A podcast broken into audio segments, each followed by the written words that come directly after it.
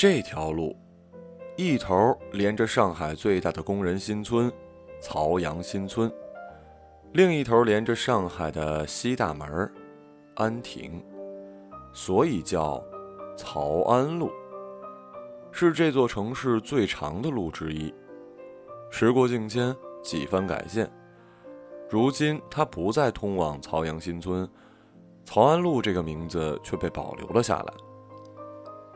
母亲的嫁妆是从这条路上送走的。那是一九八一年的秋天，当时母亲还在安徽一家县级医院当医生，外公外婆执意要她先回上海，从上海的家中出嫁。外公说：“嫁的是上海姑娘，不是安徽姑娘。”一辆十吨的解放牌卡车，被披红挂彩装得满满当当，樟木箱、梳妆台、衣橱、骆驼绒毛毯、红绸绿绸被子，描着喜的痰盂蝴蝶牌缝纫机、凤凰牌自行车，外公外婆几乎倾其所有，他们要女儿嫁得风光，以后不受欺负。卡车沿着曹安路一路开到了安亭，过了江苏省界，停在一条小河边。父亲带着四五条船来迎接，如同梁山好汉。彼时，那个叫陆家的小镇还是一个名副其实的水乡。父亲身穿一套灰色的西装，胸前别着塑料花，喜气洋洋，大声指挥着接亲的队伍。婚礼。在小镇引发了小小的轰动。老街上长大的孩子娶回了上海新娘，镇上的姑娘们成群结队的来瞧热闹，磨尖了眼看看上海新娘子都有些啥嫁妆。父亲母亲此前并没有见过面，只是在信里交换过照片，抒发过各自的怀才不遇。结尾是致以革命的敬礼。父亲是镇上中学的老师，这是母亲在众多追求者中选择了父亲的主要原因。母亲的偶像是苏联电影《乡村女教师》中的华尔瓦拉·瓦西里耶夫娜。她梦想进入复旦大学中文系，毕业后当一名瓦西里耶夫娜式的女教师。那一年，在她插队的淮北农村，保送复旦大学。工农兵大学生的资格，在最后一刻被让给了别人，而他只能上一所当地的卫生学校。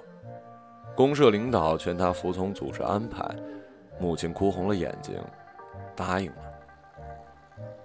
不答应又能怎么样呢？几年后恢复高考，母亲一边值夜班一边复习，饿了啃窝头，用酒精灯煮山芋糊糊吃。每天睡两三个小时。考前一个月，急性肝炎发作，病危的电报发到了上海，向来严峻的外公流泪了。在送亲的队伍里，唯一见过父亲的是我的舅舅。婚礼前两个月，舅舅受外公外婆之托来小镇侦查过，他倒了两趟车到了安亭。父亲划着船来迎接，俩人接上头，小船穿过了芦苇丛，滑向爷爷家的小院儿一顿大酒，舅舅沉沉睡去。第二天，父亲安排拖拉机送舅舅去了县城的火车站，又给他买了回上海的软座车票。在打给安徽的电话里，舅舅把胸脯拍得震天响。阿姐，这个男人没问题。小时候。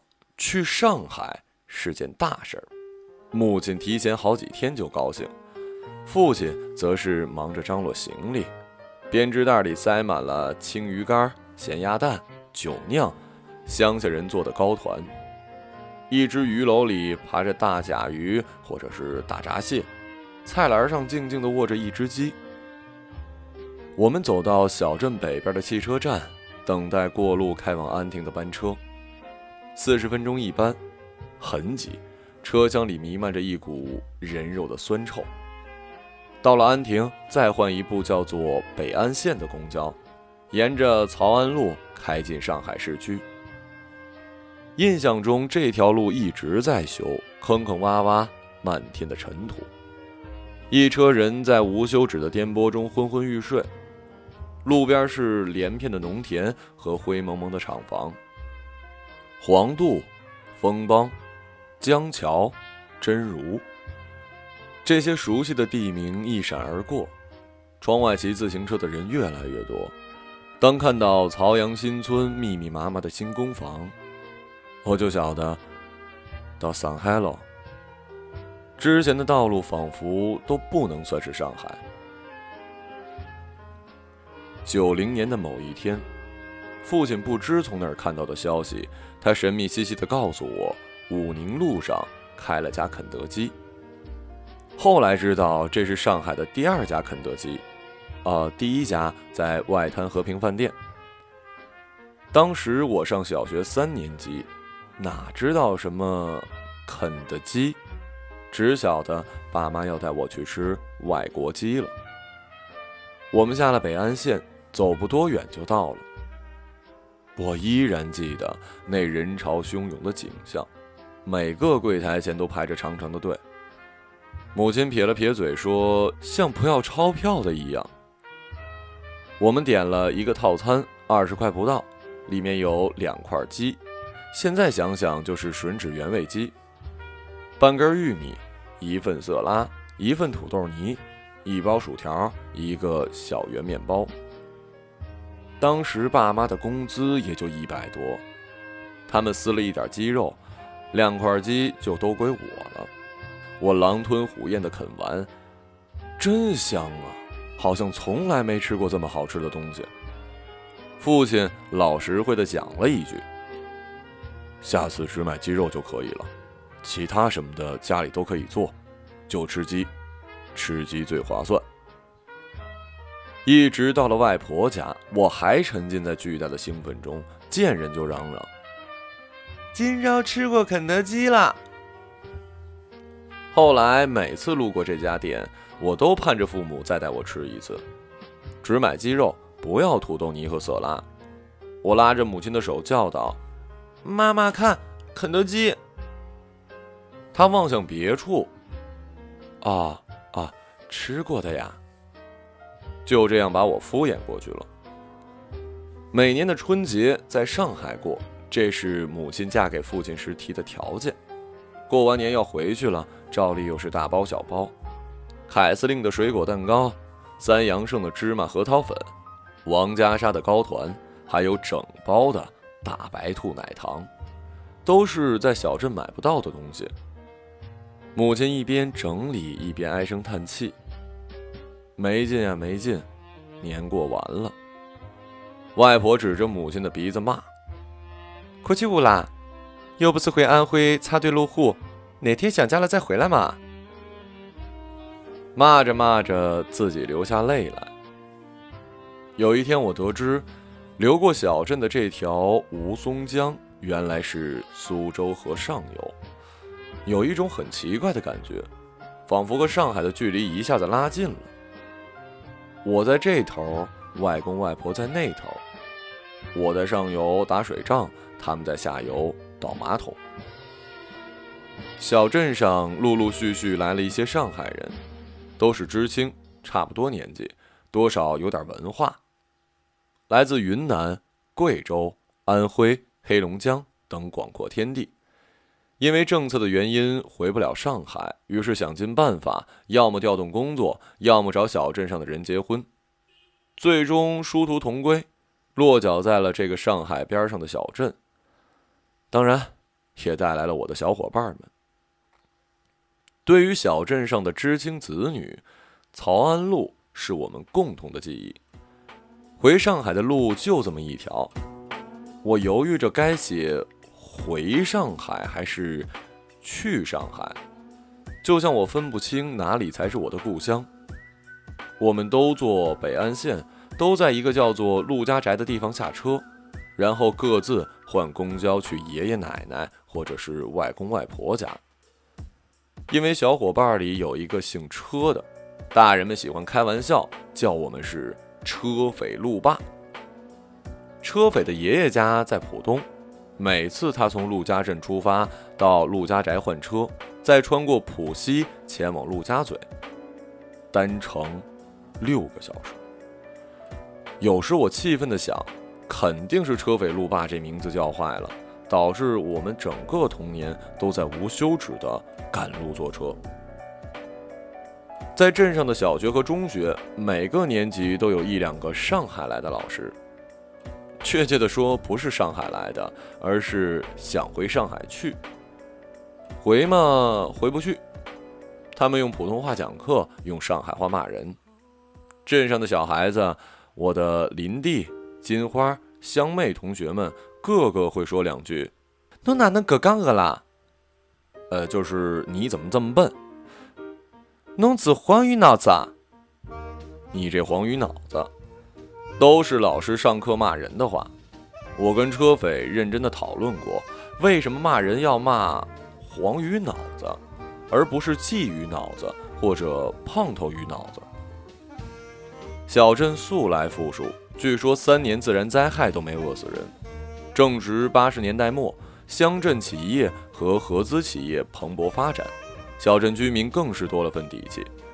家长们下班后忙着吃老酒、打麻将，小孩的读书便听天由命，读得好就读，读不下去也没什么大不了。大不了呢，去镇上几家中日合资的制衣厂上班，工资不比当老师低。只是有些上海知青，自己回不了上海，便一心一意地指望着子女回去，而且是堂堂正正地考回去，不靠天，不靠地，不靠政府，靠自己，争一口气。他们在子女的教育上倾注了全部的心血，手段简单粗暴。知青家的男孩三天两头因为读书问题吃生活，就是挨打了。澡堂里，我和车匪嘲笑着彼此身上的乌青。竹笋烤肉好吃吧？别提了，这回是男女混合双打。礼拜六、礼拜天，当街上的林地和村里的乡妹四处游荡之际，我们被关在家里写作文、做奥数、读英语，特别是英语，让父母忧心忡忡。他们交流着内心的焦虑。上海的小学三年级就开始上英文课了，这乡下地方得等到初一。哎呀，真是愁死人了。知青家的小孩从小会讲三种语言，上课说普通话，下课说本地话，回家说上海话。父母细心的纠正着他们的发音。以后回去让人家当阿香了。有一次。车匪在家吃饭时漏了一句本地话，他爹放下筷子，隔着桌子就是一记耳光。叫你不记得自己是上海人了。车匪的伯伯，早年在华亭路倒卖牛仔裤，是上海第一批万元户。他出手阔绰，压岁钱一给就是一千。车匪不声不响抽掉两张，剩下的八百上交爸妈。两张钞票。叠成小块，塞在鞋垫底下，像情报一样的带回了小镇。那是个两分钱一粒玻璃弹子，一毛五分一根橘子冰棒，五毛一盒滑炮的年代。两百块，无疑是一笔巨款。我俩甚至不知道怎么去破开这两张折痕累累、气味浓烈的大钞。买东西无疑是件可疑的事儿。爸妈再缺心眼儿，也不会让自己的孩子拿着自己一个月的工资上街。何况镇上的大人们好像都认识，简直处处是眼线。我们俩商量了半天，最后坐车去了临近的小镇花桥，呃，今天的十一号线终点。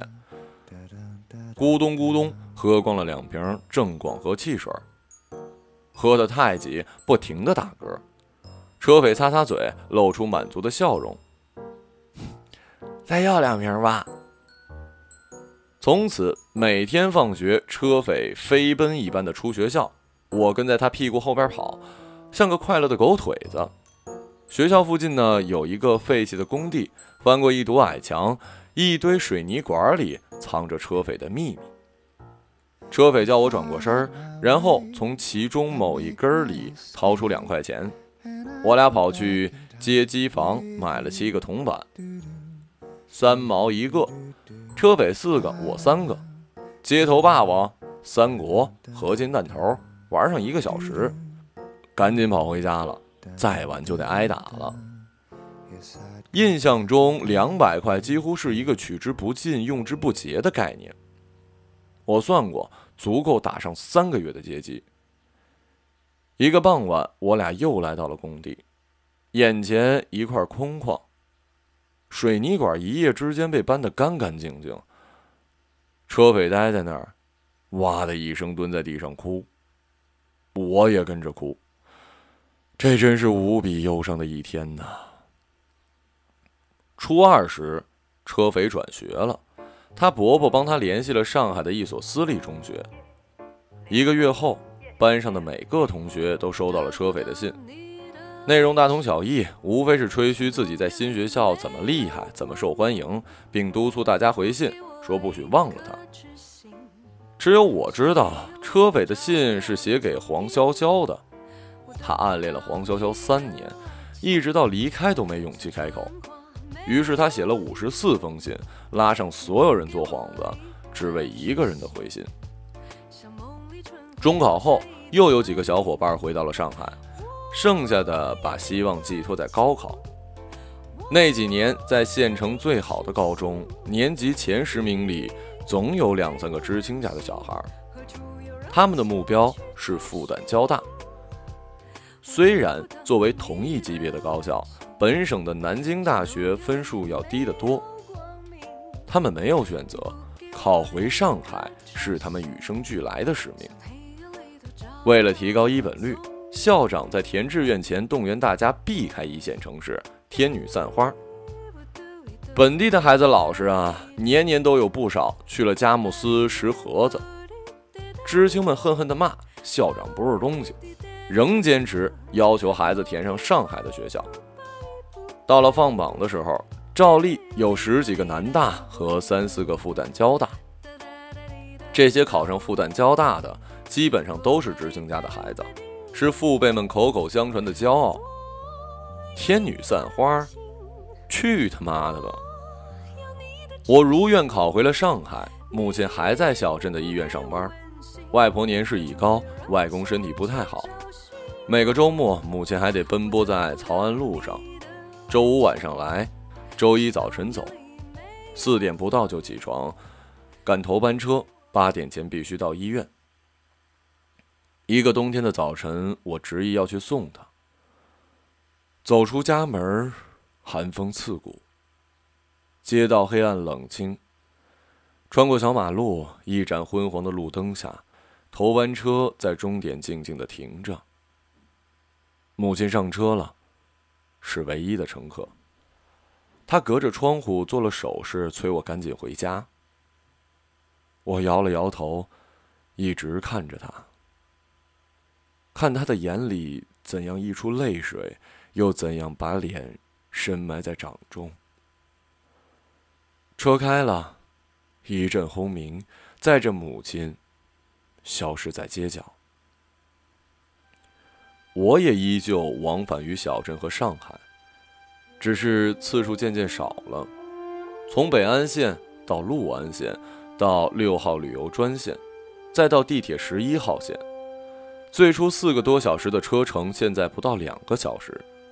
窗外始终是巨大的施工现场，你方唱罢我登场，农田大片大片地抛荒，然后楼盘像是野草一样的疯长。小镇也变了模样，昔日的国二厂，就是国营第二粮厂，旧址里建起了均价七千的楼盘，水产大队成了高档的别墅区，南围、邵村、下架桥，这些地名一个接一个的消失了，取而代之的是现代化厂房、热闹的卖场、大规模的物流中心。小镇甚至划出一大块田地，铲去庄稼，植上草坪，建了一巨大的生态公园。大地擦掉那些名字，像抹去了曾经的记忆。上海来的老师们，都到了退休的年龄。他们差不多同时来，又几乎同时消失在了校园中。学校招来了大批东北老师，孩子们讲着东北风味的英语，没人听得懂上海话了。退休后的知青们陆续回到了上海，要么跟父母挤在老房子里，要么用尽毕生的积蓄，为子女承担首付，自己占一个小小的房间。他们说这叫落叶归根，终于回到了朝思暮想的地方，却发现自己不过是个陌生人。买菜、看病、出行，一切都得重新适应。身体大不如前，身边没什么朋友，城市的高速发展让他们无所适从，儿时记忆中的上海，注定是回不去了。他们偶尔聚会，念叨着从前的日子，还是啊，小地方舒服。只有几个知青留在了小镇，他们自嘲，乡下人当惯了。而像我父母这样的知青与本地人结合的家庭，要么两地分居，要么两处奔波。昔日小镇的同学们，四分之一在县城当公务员，四分之一在外企，四分之一做生意，还有四分之一在家里待着，收收房租，打打麻将，日子过得滋润惬意。仿佛一夜之间，小镇涌来了无数年轻的打工者。街上放着小苹果，震耳欲聋。老人们上街买东西，都得学着说一点费劲的普通话。他们佝偻着背，嘟嘟囔囔，拐进等待拆迁的老屋。又一次初中同学聚会，席间觥筹交错，交换着各种真真假假的消息：谁的工厂接了一笔大单，谁家的地被征用了。谁吃了官司，谁找了一个有钱的老头，谁离了第二次婚。当年一位内向拘谨的女同学嫁了阳澄湖蟹农的儿子，摇身成了蟹坊的老板娘。她端着红酒杯，熟练地向老同学敬酒，扬起脖子一饮而尽，转身又给自己斟满。这一杯，是敬我的。班长，下次聚会呀，来我家船上办吧。我做东。黄潇潇向我打听车匪的消息，我说不清楚，很久没见了。人这么小，而上海这么大，童年的玩伴就像是童年的玩具，等想起来的时候，早就找不着了。当晚赶回上海，黄潇潇开车送我去安亭，这是我和车匪破开百元大钞痛饮的地方。二十年前，那个温柔腼腆的少年，默默的喜欢，默默的告别，然后在一个熟悉又陌生的城市，一封接一封的写信，那该是多寂寞。把心事抄上五十四遍，却不过是“你好吗？不要忘了我。”坐在末班的十一号线上，车厢里空荡荡的，像喝干的汽水瓶。我是平底的伊丽莎。套上耳机，音量调到最大，听到一个男人的嘶吼。至少有十年，我不曾流泪。至少有十首歌，我对自己说：“不要矫情，不要矫情。”泪水无声地划过我的脸。我认出了窗外的曹安路，灯火通明，像老情人的晚妆。